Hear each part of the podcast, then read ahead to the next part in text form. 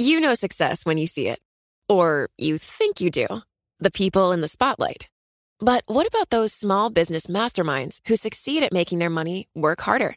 They do that by having a business bank account with QuickBooks Money, which now earns 5% annual percentage yield. Making your money work as hard as you do? That's how you business differently.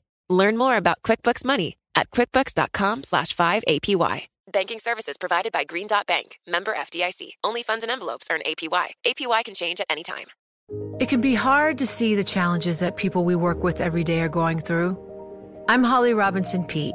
Join us on The Visibility Gap, a new podcast presented by Cigna Healthcare. Download it wherever you get your podcasts.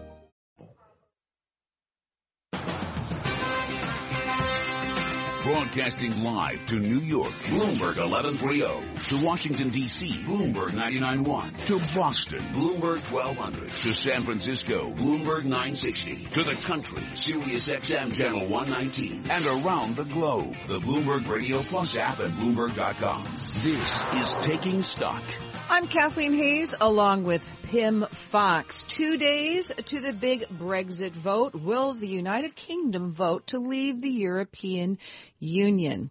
The polls suggest that the vote will be uh, heading toward remain, stay in the EU. Nevertheless, markets and central banks around the world remain on high alert, Pimm. And we're going to go to look now not just at what the vote means on Friday, but what the longer term consequences will be. Yes, we've got Alberto Gallo, portfolio manager, head of macro strategies at Algebris Investments. Right now, let's go to Charlie Pellett in the Bloomberg Newsroom for a Bloomberg Business Flash. And uh, thank you, Pimm. Thank you, Kathleen. Stocks fluctuating right now. The Dow, the S&P, Nasdaq, all advancing. We do have the S&P 500 index up seven points to 2090, a gain of four tenths of one percent.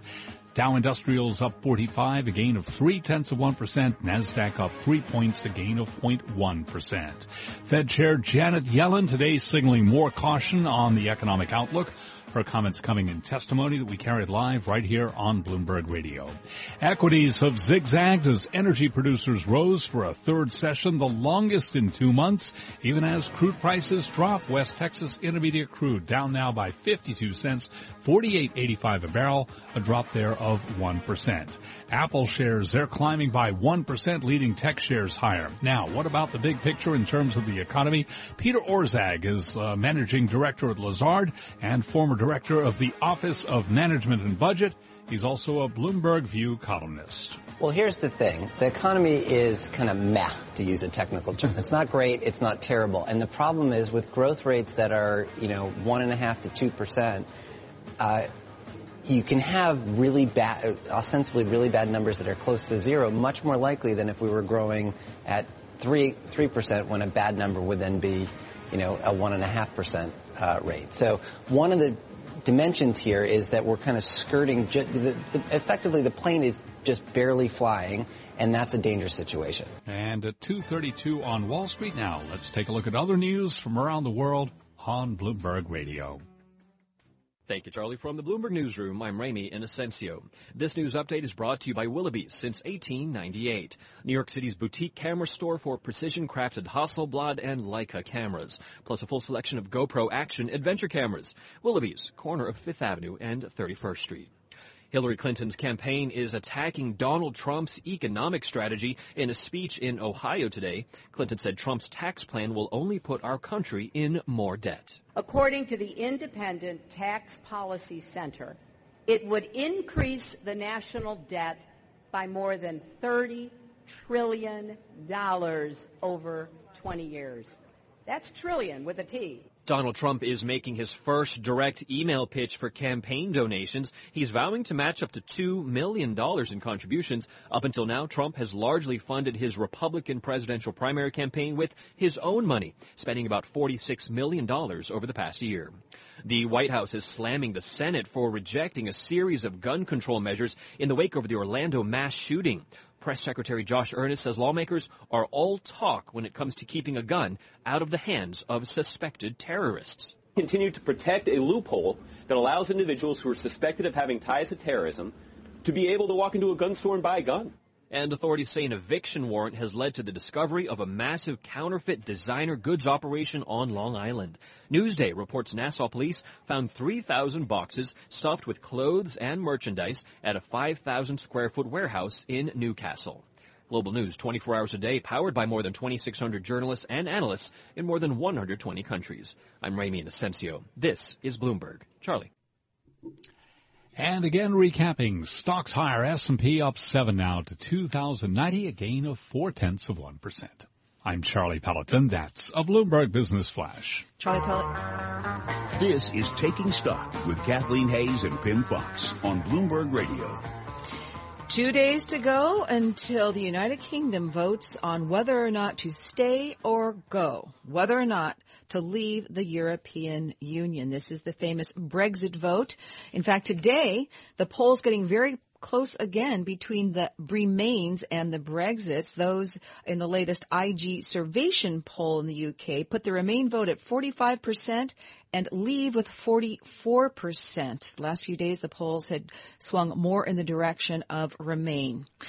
We are now going to take an in-depth look at where this vote is, where it's heading, and what it means for the UK, for the European Union, and the markets with our Alberto Gallo, not only author of The Silver Bullet, a great read on uh, the markets around the world. He is portfolio manager and head of macro strategies at Algebris Investments. Alberto, welcome and uh, congratulations on your new role. Thanks, Kathleen. Hi. So uh, we're all watching the the polls, uh, and you know the the base case we have is that there's going to be a small victory for Remain, but obviously the, the swings can be the last minute swings can be very large, as we have learned from past referendums here in the UK. So, Alberto, is there a macro credit trade to be put on in anticipation of what you describe? Look, the most people have gone on the sidelines, so there's a lot of cash on portfolios. So if there is a remain, obviously you're going to have a rally in stocks, and you're probably going to have a bit more rally in sterling towards one and a half, 1.5 versus the dollar. But we also want to have some hedges because even though it's a low probability, uh, you know, less than 50%, it's still very possible that you have a leave vote, and that could unleash a series of political consequences. It would come, it would make periphery risk come back.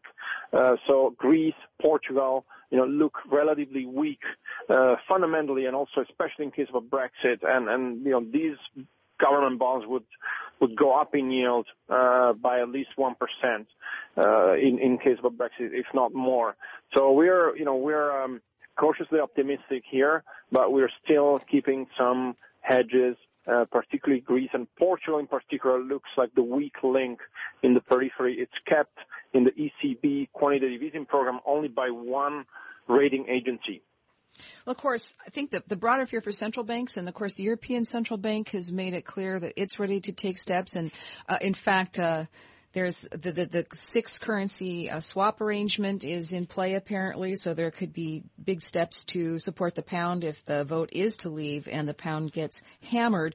Uh, you call the relationship between the UK and the EU a troubled love story. Uh, you note that the UK's already had what four opt-outs. If they go, Alberto, this is not just they leave tomorrow. This takes a while. What does that mean for financial markets? If if Britain votes if there's a two-year period of complete uncertainty during which there will be negotiations around the exit, which needs to be voted by EU member countries. During this period, also the UK will have to negotiate trade agreements with over 100 countries uh, on its own. Uh, and, and um, you have really two scenarios here. A good friendly exit where the UK would be allowed, you know, some leeway by the EU, but also bad exit where Germany could uh, and France could toughen the rules, uh, also withdraw some banks from London. Uh, the ECB could uh, not allow clearing of euro government bonds in London, for example, and some other restrictions. Uh, and all of this could mean a big loss for the UK economy. This is the most likely scenario if leave gets voted, that, that you have a slowdown in growth. I also have to say all this, all this uh, comes into a situation where the UK recovery is already is already slowing down. There's been a lot of spending in the first years of the of the Cameron Osborne government, but after election, uh, there there needs to be so in, in the after 2015 we're looking at austerity, we're looking at cuts in spending, uh, we're looking at higher taxes, a slowdown in housing prices. So the UK has a twin deficit, very high deficit. It relies on capital coming to the UK as a safe haven. The more uncertainty you, you introduce, the more votes, the more uncertain situation is, the less capital is going to come here, and, and, and this is going to really affect the UK economy negatively. Uh, so, you know, a leave vote is really bad. Even without a leave vote with Remain, still the recovery is going to be weak.